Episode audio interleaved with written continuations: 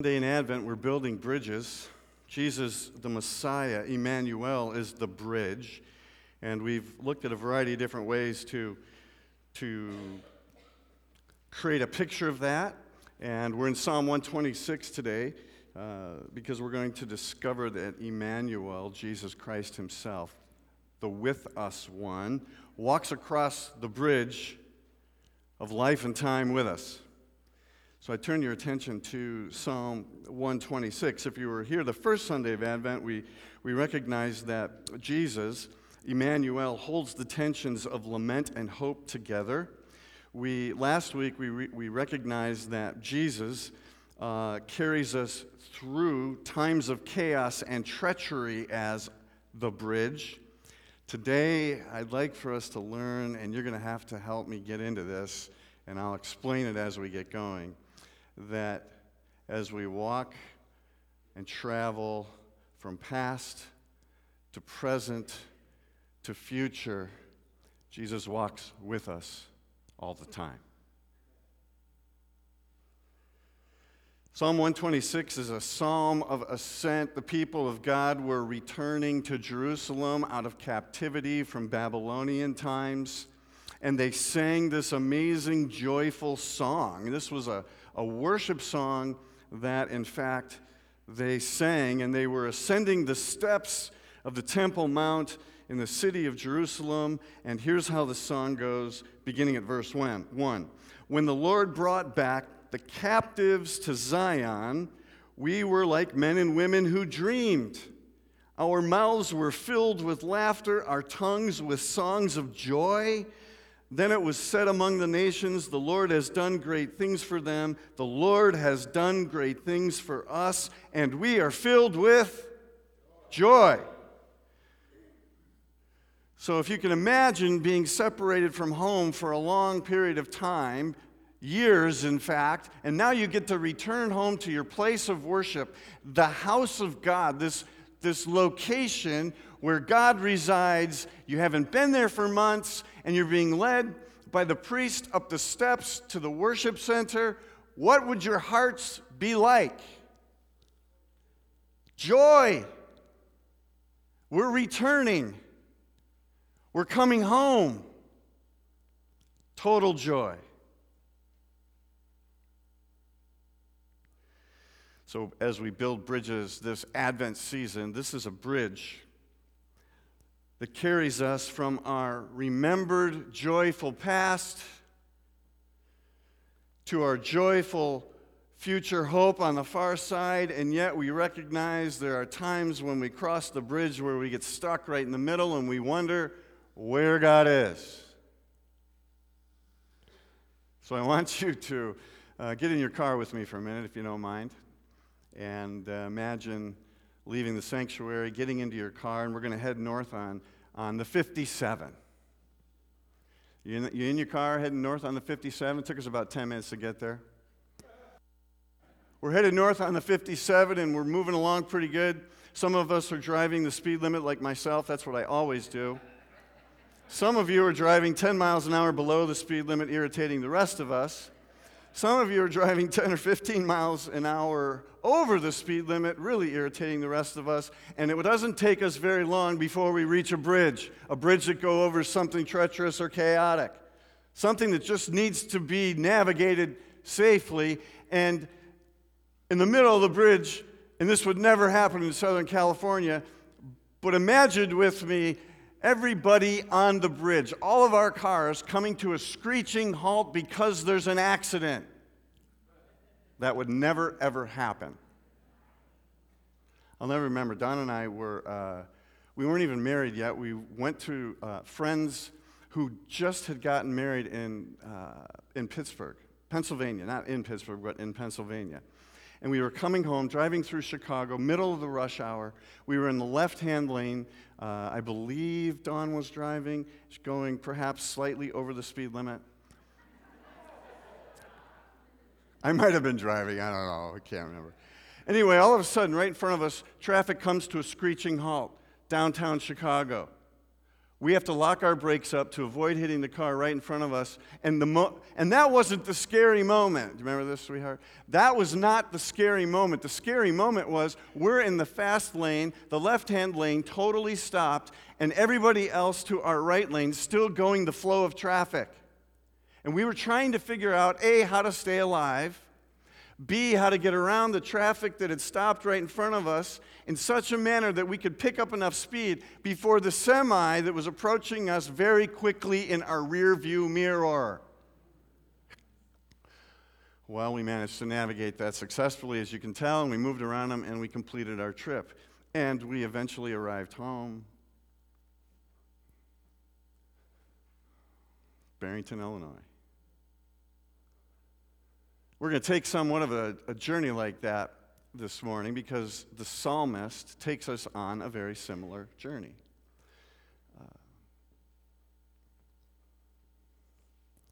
Psalm 126, first three verses are, are very, very clear. It's a, it's, a, it's a verse in a song or a poem of great joy.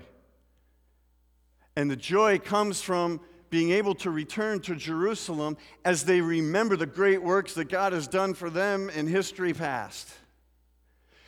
The things that God had done for them that's beyond their wildest imaginations. I mean, they wouldn't even have thought that God would be able to do some of the things that God was able to do. And those phenomenal remembrances established them in that moment.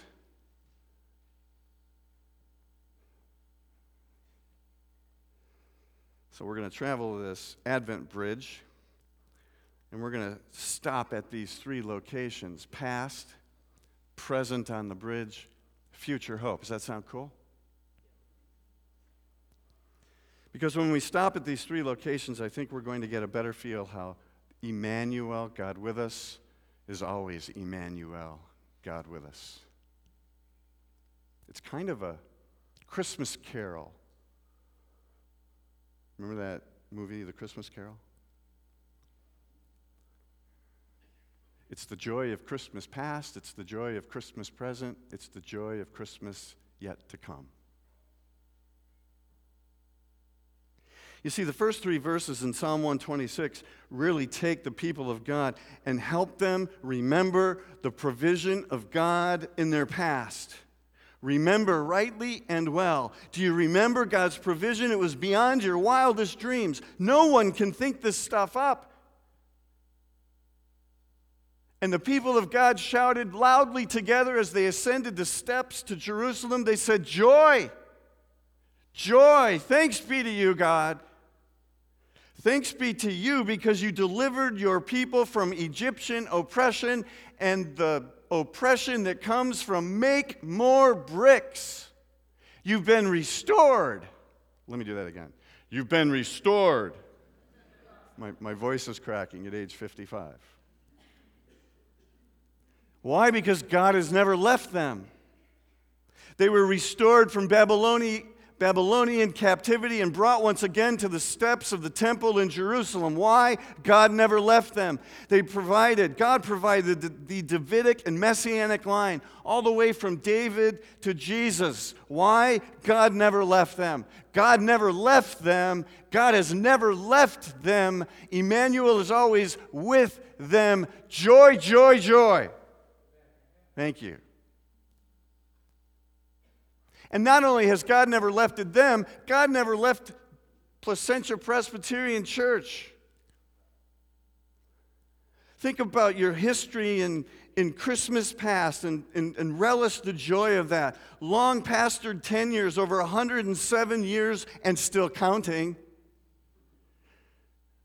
Why is this important? It's important because God was with us stable and faithful, giving membership. This is important. This is joy, joy, joy. God's with us. A soup kitchen, 30 years young. God's with us. Joy. His house. A homeless shelter. Two homes, maybe a third. God's never left us. God is still with us. Joy, joy, joy. Charities Closet, $1.7 million raised, still going strong. This is important. God was with us, God is with us. Joy, joy, joy.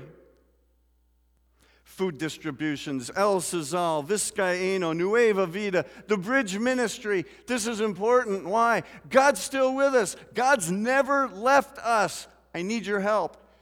Joy, joy, joy. Let's do it again. Joy, joy, joy. Now put a smile on your face and really mean it. Joy, joy, joy. Thank you very much. That makes me feel much better. Children's ministry, youth ministry, music ministry, all stable. This is important. God is with us. Joy, joy, joy. Yeah. Emmanuel walks with us across the bridge, but it's important. We always have to remember God's provision in the past. It's so easy, so simple to forget.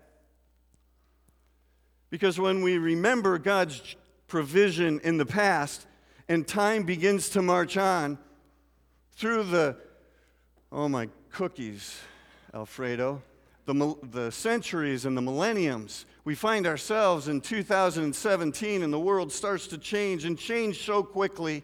We find ourselves screeching to a halt, our minds and brains and bodies and organizations dizzy with this primary question are we living in exile? Are our heads spinning because we've done something wrong, or has the world just simply changed? Is God still with us? We must remember God is always with us. That is the promise of God. And yet, in the midst of Christmas present, there are tears. And in the midst of those tears, we listen to those tears because they have stories to tell us that are important to hear. Ways in which God will engage our world in new ways that are beyond our wildest dreams again.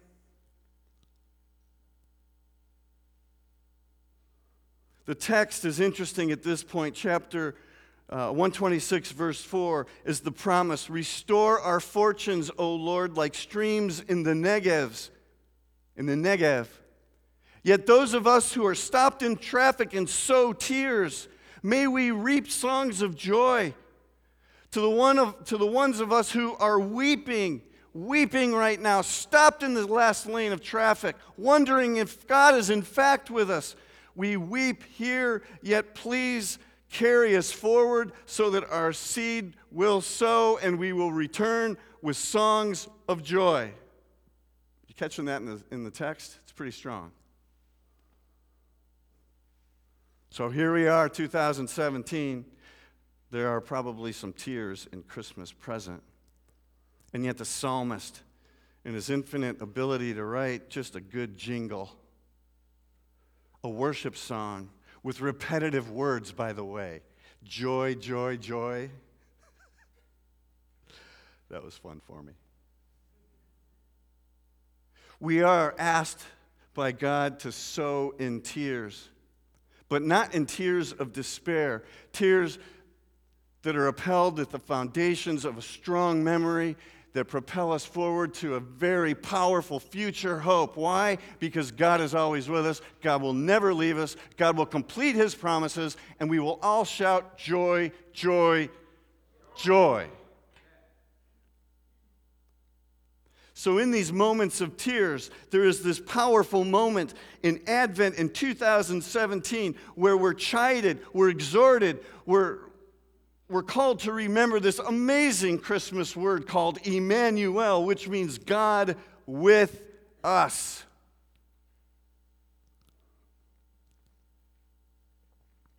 I'm super glad my mom and dad are here today. Well, they're not quite sure what I'm going to say now, so they may not be quite so glad. It's a good thing. Uh, I'll never forget. Let me tell you two brief stories because I think, I think it's a great metaphor for right at this moment on our Emmanuel Bridge. Uh, six weeks ago, I had, Dawn and I had the opportunity to, for the first time at 2.30 in the morning, which is way past late middle-aged people's bedtime, to hold in our hands for the first time our granddaughter, right? And one of the things that just blew me away once again was how big my hand looked and, and how small her hand looked. And I started remembering what it was like to be a kid again. I had to dust off the cobwebs to remember what it was like to be a kid again. And as I looked at her hand in my hand, I'll never, ever forget my little hand being held by the hand of my dad. Because I've told you this story before, but my dad, when I was a little kid, my dad would, would take my hand, and I'd like to think it was only my hand, but I'm pretty sure he did it with my other two brothers too. Even though in my mind, I'm certainly, I certainly want to believe I was more special. but my dad would, we'd be going all kinds of different places. And my dad would do two things. He'd wink at me, and then he'd take my hand and he'd, he'd grab my hand. You remember this, Pops? He'd take my hand, and he'd, we had this little thing where he'd squeeze my hand a couple times. He'd go, joot, joot. And he wouldn't stop jooting my hand until I reciprocated. And that became the game. Uh, it didn't matter where we were going, if it was time to get out of the car, because we had arrived more often than not at the baseball diamond, at the hockey rink, or at the golf course, and once in a while at the football stadium. Uh, very rarely, if ever, the shopping center for groceries. Once in a while, he took my hand because I was in trouble, but that's another story, and it wrecks, it wrecks the mood of where I'm actually headed. So my dad would take my hand, and we'd, we'd be walking through life.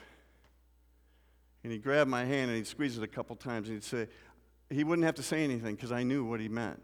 I'm with you. Your mom and I got you. We love you. It's going to be okay. You're not alone.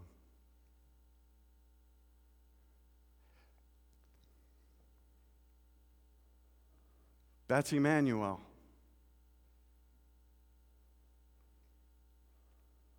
That's Emmanuel when we get stuck in traffic on the bridge.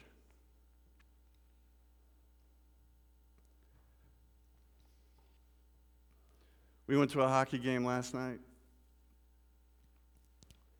My dad's a, my dad's a couple of years older, as am I now. Mom's not older at all. I just know who bakes cookies in the family, and I want to keep that rolling in. My dad can't see really well, and so navigating stairs and curbs is difficult. And the irony now of me grabbing my dad's hand. And, Dad, I got you, man. We're in this together. You're not alone. You're loved. I'm with you. That's Emmanuel. That's the power of this word, Emmanuel. With you, got you, never leaving you. You can count on me. Emmanuel. And yet, when you're stuck in traffic and things are chaotic, you sow in tears and you bring your prayers of petition. You know, so even in the midst of our cultural scenario of racism, God's still here. In the midst of our cultural situation, yeah, there's sexual abuse that's now bringing justice for women.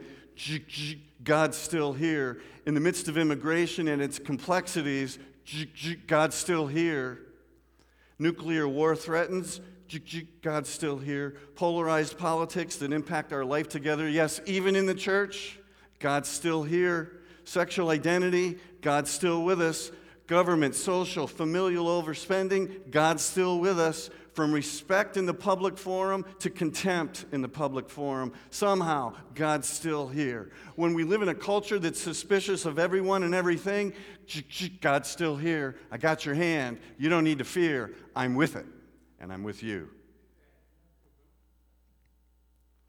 And it's not just the cultural context, the church maybe has hit the skids as well. In the midst of pastoral transitions over the years, God's still got PPC. in a culture that pushes the church further and further to the edges, and we seem to be losing our influence. No, God's still with us. Never left, always going to be here.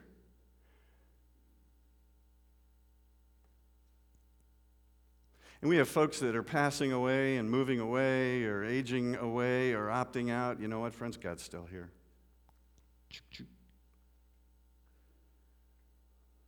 The neighborhood's changing ethnic, ethnically. Less and less people in culture don't attend church. God's with us. God never leaves town. Emmanuel. Yeah, different worship styles, all that stuff. Emmanuel, God's with us. Emmanuel.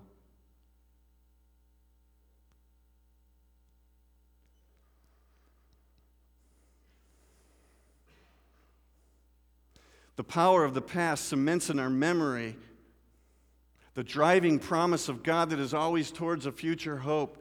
And when we get stuck, when we hit the skids, when we think it's all over, Emmanuel, shh, shh, I'm with you, I got you. God's still here.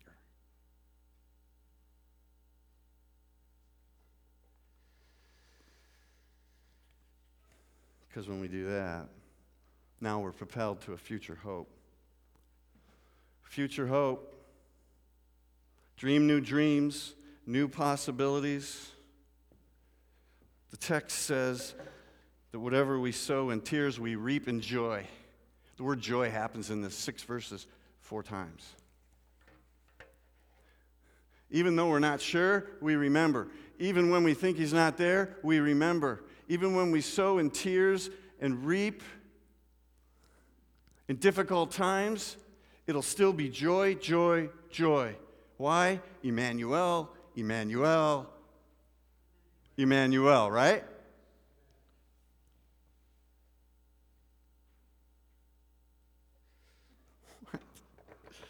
Hold on, technical difficulties. Emmanuel, please.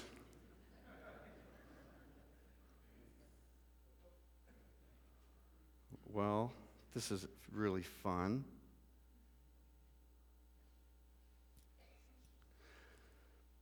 Never mind. New possibilities in the future, both within culture and within the church. What I find fascinating in this move is that even though all the things that I've just articulated as I walk across the stage are true, there's new leaders stepping up new leaders stepping up with new call and new passion and new ways to Emmanuel in the world today. That, yeah, they may be different. Yeah, they may be slightly frightening to us, but it's still Emmanuel, God with us, right here, right now, today. You see it? You see any of those places? I know I do. What some people perceive as scarcity, we perceive as abundance. Why? Emmanuel. While some are fearful, others are faithful. Why? Emmanuel. While some are ready to look back to the nostalgic past, many others are blazing a faithful trail of faith. And we're ready to cross this bridge. Why? Emmanuel. Yeah, multicultural, intercultural, multi generational, intergenerational, Christ at the center, always, always, always. Why? Emmanuel, God's with us. Never left us, never will leave us, always going to be here.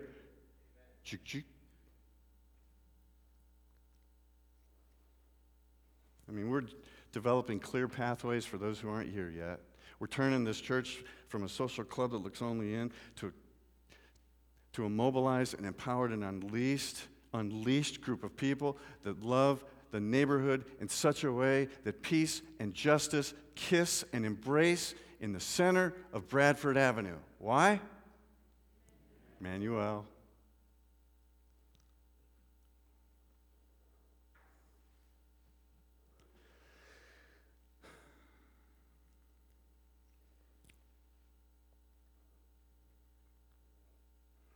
Isn't that a great word, Emmanuel?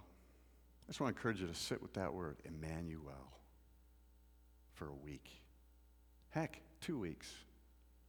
What does it mean for God to be with us? In the joy in the sorrow, in the bewilderment, in the frustration, in the misplaced expectation, in the loneliness, in the fear. Those words melt away because of a man you well. God did it. God's still doing it.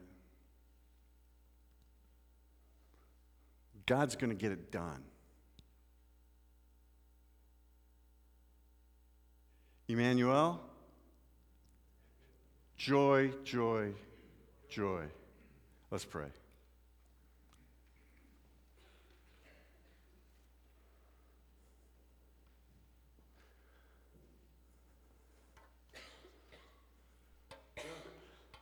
A lot of cool words.